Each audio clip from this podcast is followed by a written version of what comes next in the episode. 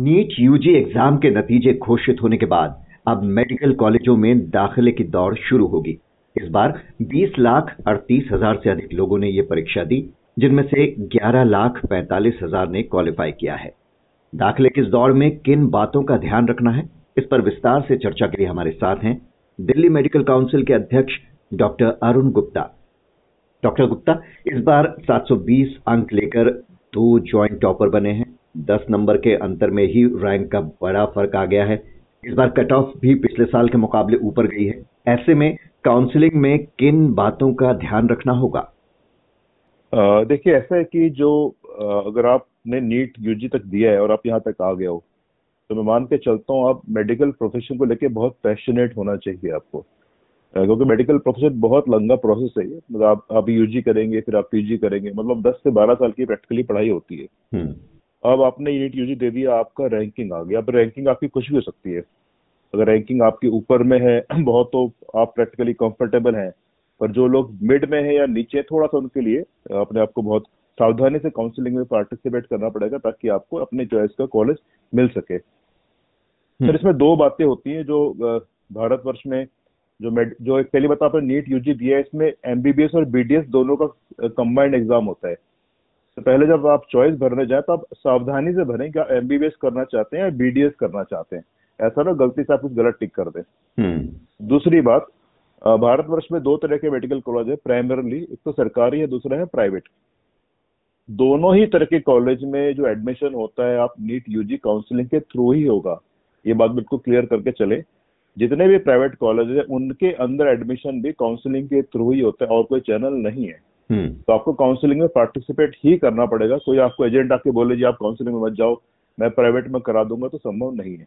दूसरी बात। तीसरी बात प्राइवेट कॉलेजेस के मुकाबले सरकारी कॉलेजेस की फ़ीस काफ़ी कम होती है और थोड़ा उनकी बिकॉज़ उनका पेशेंट एक्सपोजर अच्छा होता है तो रिलेटिवली बेटर माने जाते हैं। तो नेचुरली फ़र्स्ट चॉइस बच्चों की मोस्टली सरकारी कॉलेजेस की होती है। तो, अच्छे तो सरकारी कॉलेज में दाखिले के लिए कितने रैंक वालों के चांसेस रहते हैं फिर देखिए ऐसा है कि भारत में ऑलमोस्ट पचास से साठ हज़ार सीटें सरकारी कॉलेजेस में हम्म। और इतनी ही करीब प्राइवेट कॉलेजेस में हम्म, हम्म। उसको उन सीटों में भी फिर अपने कुछ रिजर्वेशन होता है डिफरेंट कैटेगरी के हिसाब से उसको सबसे अच्छा तरीका होता है पिछले दो तीन सालों का आप ट्रेंड देखो जो कि इजिली अवेलेबल है नेट पे उससे आपको आइडिया लग जाएगा कि भी किस रैंकिंग तक एडमिशन नॉर्मली सरकारी कॉलेज में मिल जाता है उससे थोड़ा बहुत ऊपर नीचे कमोवेश मिल जाता है कोई मुश्किल काम नहीं जानना इसको। और उसके बाद ये प्राइवेट कॉलेज की सीट शुरू होती है इस तरह से होता है इसके अंदर। और सरकारी कॉलेज में एडमिशन ना मिले प्राइवेट कॉलेजेस लेकिन बहुत महँगे होते हैं। ऐसे में हाँ। क्या सलाह देंगे आप छात्रों? नहीं मैं तो ऐसे पहले तो पहली चॉइस तो आपकी सरकारी कॉलेज की अगर आप नीट पास कर गए तो ऐसा नहीं आपकी संभावनाएँ बहुत ज़्यादा है। तो आप जब काउंसलिंग के टाइम में ध्यान रखें काउंसलिंग के ना दो राउंड्स होते हैं।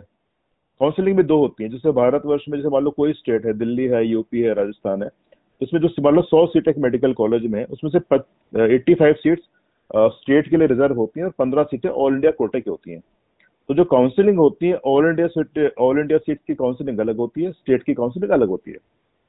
तो जो जो ये पंद्रह परसेंट सीटें पूरे इंडिया में कॉलेजेस में प्लस कुछ एम्स हैं बी एच यू है ए एम यू है जामिया है ए एफ़ एम सी ये सारे के सारे इवन दिल्ली के भी जो कॉलेजेस होते हैं, इनकी जो होती है काउंसलिंग एम सी सी कराती है मेडिकल काउंसिल कमेटी तो आपको पहला, सबसे पहले तो ऑल इंडिया सीट्स की काउंसलिंग होती है, उसमें आपको अप्लाई करना है। उसका जो अप्लाई करते हैं, उसका रिज़ल्ट आता है रिज़ल्ट आने के बाद आपको कुछ टाइम मिलता है जाकर के कॉलेज में एडमिशन लेने का।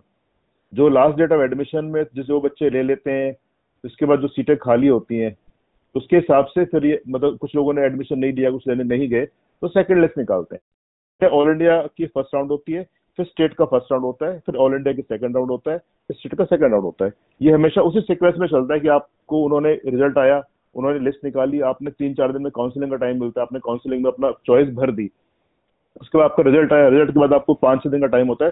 फिजिकली आपको उस कॉलेज में जाना होता है, अपने डॉक्यूमेंट्स को वेरीफाई कराना होता है और लास्ट डेट तक आपको एडमिशन लेना होता है।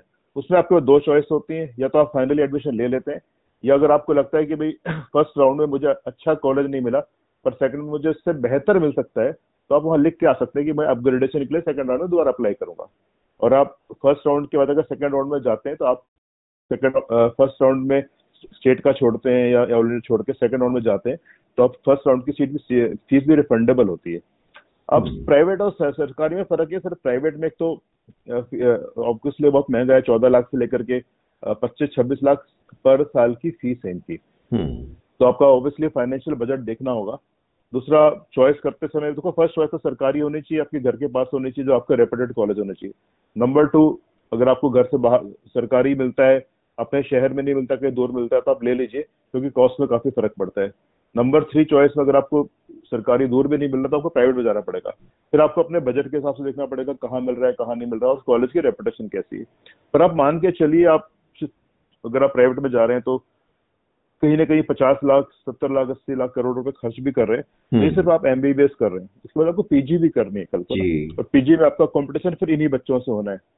तो कहीं ना कहीं इस कैरियर के बिगनिंग में ये फाइनेंशियल एस्पेक्ट को समझना बहुत ज़रूरी है। हम्म। इसलिए मैं बार बार कहता हूँ अगर आप बहुत पैशनेट नहीं है इस प्रोफेशन को लेकर के ना हम्म। आप दस बारह साल की मेहनत नहीं करना चाहते और आप इतने पैसे करना चाहते हैं और इतनी इतने पैसे लगा सकते हैं तभी क्या होगा। तो ही इसमें जाए अदरवाइज़ आज भी टाइम है अपने कैरियर का ऑल्टरनेट सोच सकते हैं अगर आपका नीट पीजी में यूजी में अच्छे नंबर नहीं आए तो। जी। विदेशों में हमने देखा कि बहुत से छात्र मेडिकल की पढ़ाई करने जाते हैं। जब उनका दाखिला यहाँ नहीं हो पाता है या किसी और वजह से शायद वहाँ इतनी महँगी भी नहीं है तो कहाँ से करना बेहतर होता है? देखिए मेडिकल जैसे मैं दिल्ली मेडिकल काउंसिल का प्रेसिडेंट हूँ मेरे पास ना बहुत ज़्यादा जो क्वेरीज आती है फॉरेन मेडिकल ग्रेजुएट्स की आती है। इट्स सो अनफॉर्चुनेट कि वो दुनिया भर में कहाँ कहाँ कॉलेज से करके आते हैं जिन पर किसी का कंट्रोल नहीं कोई रेगुलेशन नहीं। जब वो बेचारे बच्चे वहाँ से करके इंडिया में आते हैं तो हमारा एक स्क्रीनिंग टेस्ट होता है जो अब नेक्स्ट टेस्ट में होने वाला है उसको पास करना होता है। उसको पास किए बिना आप इंडिया में लाइसेंस नहीं मिलता आपको। हम्म। और उसका पासिंग परसेंटेज बहुत कम है क्योंकि बहुत से बच्चे नहीं कर पाते। हम्म। तो आप दो तीन बातें इंपॉर्टेंट है पहली बात मान के चलिए कोई भी फॉरेन कॉलेज इंडिया के किसी कॉलेज से बेहतर नहीं हो सकता नंबर वन उनका स्टैंडर्ड बहुत कम दूसरा अगर आपको इंडिया में प्राइवेट कॉलेज में एडमिशन मिल रहा है, भले आपके पैसे ज़्यादा लग रहे हैं। मैं बिल्कुल रिकमेंड करूँगा, बाहर मत जाए। अगर वो दस बीस लाख कम भी लग रहा है, आप इंडिया से करिए कि लॉन्ग टर्म में बड़ा फ़र्क पड़ता है इसमें। रहने की कॉस्ट बहुत है। बाकी आप देख रहे हैं दुनिया के हर देश में अनसर्टेनिटी बहुत है। छह साल, सात साल, आठ साल लग जाए, उसके बाद भी पता नहीं क्या मिलेगा, क्या नहीं मिलेगा। और तीसरा, बाहर के देशों से आप जब करके आते हैं तो आप आके इंडिया में आकर अगर आपको नीट का पीजी एग्ज़ाम देना है पीजी एग्जामिनेशन के लिए पीजी एंट्रेंस के लिए ना हम्म। तो जो आप इंडिया के एनवायरमेंट में अगर यहाँ के करिकुलम से पढ़ के बड़े होंगे वहाँ तक पहुँचेंगे तो आपके लिए उसमें बैठना आसान होगा और बाहर से पढ़ के आएँगे तो आपको बहुत प्रैक्टिकली शुरू से शुरुआत करनी पड़ेगी क्योंकि आपका अल्टी एम एम तो पीजी करना भी है हम्म। तो बाहर का मैं एडवाइस ये कहूँगा बाहर ऐसे कि जो कंट्रीज़ है आप उसको अगर हम क्लस्टर्स में बात करें तो कुछ तो रशिया है और ईस्टर्न यूरोपियन कंट्रीज़ हैं तजाकिस्तान और यूक्रेन वगैरह हैं कुछ कंट्री है, जैसे मॉरिशस है, इधर नेपाल है। मॉरिशस नेपाल फिर भी काफ़ी कुछ इंडियन करिकुलम है इनका। तो ये सब कॉलेजेस है जहाँ पे फ़ीस रिलेटिवली हमारे प्राइवेट कॉलेज के मुकाबले थोड़ी सी कम होती है। अगर मैं उनको पूरे, मैं भी उसकी बात करूँ, चालीस से सत्तर लाख तक की बीच की फ़ीस होती है। पर अनसर्टेनिटी बहुत है। फिर वहाँ की डिग्री कितनी वैलिड है, कितनी नहीं नहीं है, कई तरह के फ्रॉड्स भी होते हैं। अगर आप जाते हैं तो कम से कम, मैं तो कहूँगा पहले आप उस उस उस कंट्री के एम्बेसी से कंफर्म करिए, उनकी वेबसाइट से कंफर्म करिए कॉलेज है कि नहीं। आप सोशल मीडिया में जाके उस कॉलेज से जो पहले स्टूडेंट्स निकले उनसे बात करिए हम्म। कि भाई क्या एक्सपीरियंस था क्या सही है क्या नहीं। वहाँ जाके कट्टे में रटका देते हैं। कई कंट्री में सुना है कि वो पास भी नहीं करते वहाँ पे करप्शन भी बहुत ज़्यादा है। और उसके आके तो ये अभी जैसे इंडिया में अभी इंटर्नशिप का इशू चल रहा है फॉरन मेडिकल ग्रेजुएट का आपने सुना होगा। हम्म। अब दिल्ली में हमारे पास इक्कीस सौ एप्लीकेशन आई हुई है इंटर्नशिप की और सीट हमारे पास पाँच सौ भी नहीं है। वो सोलह सौ बच्चे इतने परेशान इंटर्नशिप कहाँ से करें? तो ये सारे फैक्टर्स बहुत जाके मैटर करते हैं। अगर आपने भारत में किया तो आपके लिए चीज़ आसान हो जाती है। लेकिन हमारे तो देश में प्रॉब्लम यह है कि देश में अगर हम देखें आंकड़े 702 के करीब मेडिकल कॉलेज हैं जहाँ एमबीबीएस की कुल हाँ। सीटें एक लाख सात हज़ार के करीब हैं। अब इस बार हाँ। पास हुए हैं ग्यारह लाख से अधिक छात्र। ऐसे में जो। बाकी के दस लाख के करीब छात्र हैं उनका क्या भविष्य है फिर?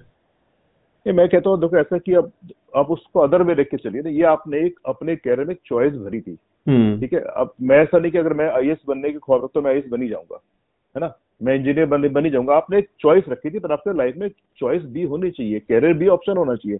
आप सिर्फ़ इसलिए कि मैं डॉक्टर बनना चाहता हूँ आप किसी यूक्रेन तजाकिस्तान के ऐसे कॉलेज जाकर एडमिशन ले लें और आठ दस साल बाद उसको रिपेंड करें कि मेरे सत्तर अस्सी लाख लग भी गया और मैं कहीं स्टैंड भी नहीं करता तो कोई फ़ायदा नहीं है। आपको प्रैक्टिकल होना पड़ेगा।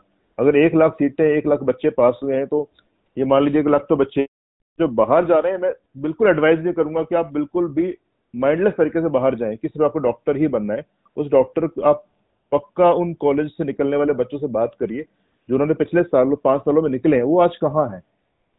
हम्म। ऐसा नहीं कि आप इस चक्कर में फंस जाए। कल को आज तो देखो अभी बिगिनिंग ऑफ़ कैरियर है आपके पास दूसरे चॉइस है ऑल्टरनेटिव लाइफ में। आप ऑल्टरनेट चेक कर सकते हो। पर छह सात साल बाद आठ साल बाद जब अटक गए ना आप तो आप ना यहाँ करेंगे ना वहाँ करेंगे। तो बिल्कुल भी आप ये जो ग्यारह लाख बच्चे पास करके नीट में निकले हैं सीट एक लाख तो थोड़ी ग्यारह लाख बच्चे डॉक्टर बन ही जाएँगे। ये नहीं बन हम्म। सकते।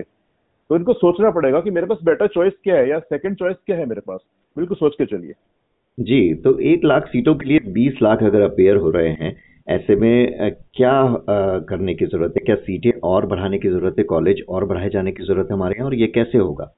देखिए ऐसा है कि आप देखो बीस लाख अगर बच्चे बैठते हैं तो बीस लाख सीटें तो आप नहीं कर सकते ना। ये तो आप इनफैक्ट किसी भी जगह नहीं कर सकते। अब आई की बात कर लूँ मैं आई की बात कर लूँ मैं आई की बात कर लूँ तो जो जिनको हम सोसाइटी में प्रीमियम कैरियर मानते हैं हम्म। तो हमेशा मारामारी ज़्यादा होती है। तो ये तो एक्सपेक्टेड बात है पर आप हर कोई कैरियर की मल्टीपल चॉइसेस ले करके चलता है।